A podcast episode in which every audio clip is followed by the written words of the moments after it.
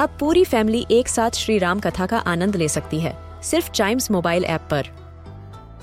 जानिए श्री राम के बचपन से लेकर दशानन वध तक का सफ़र। सरल रामायण, घर के सभी सदस्यों के लिए। आज ही डाउनलोड करें चाइम्स मोबाइल ऐप एप्पल या गूगल प्ले स्टोर से। हम बच्चों के बहुत सारे सवाल।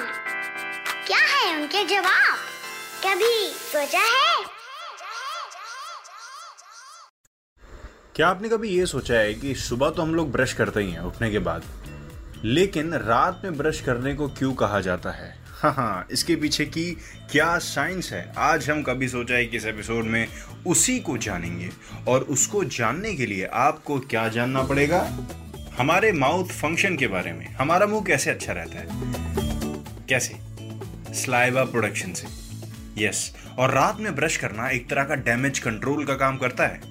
ज़्यादा स्लाइवा प्रोड्यूस करके।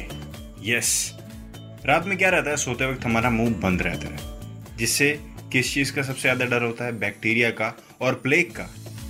इवनिंग ब्रशिंग जो होती है बेड टाइम ब्रश जिसको बोल सकते हैं, वो प्लेग और बैक्टीरिया को रिमूव कर देता है। जिससे क्या होता है? जो लेस स्लाइवा प्रोडक्शन वाले बैक्टीरिया होते हैं, वो रिमूव हो जाते हैं और स्लाइवा अच्छे तरीके से प्रोड्यूस होता है और हमारा मुँह एकदम ओके रहता है। आपको पता है स्लाइवा कई दवाइयों को बनाने के लिए भी यूज़ करा जाता है। यस हमारा स्लाइवा बहुत बड़ी दवाई है और ब्रश करने से टाइम टू टाइम सब कुछ अच्छा रहता है बिकॉज़ ऑफ़ स्लाइवा प्रोडक्शन अब आप सोच रहे हो कि मॉर्निंग में ब्रश करने से क्या होता है फिर?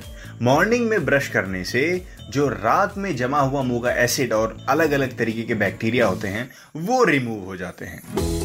राइट इसीलिए कहते हैं कि एक दिन में दो बार ब्रश करना चाहिए, मुँह अच्छा रहता है।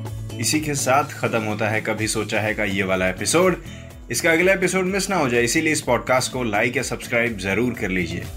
Till then keep chiming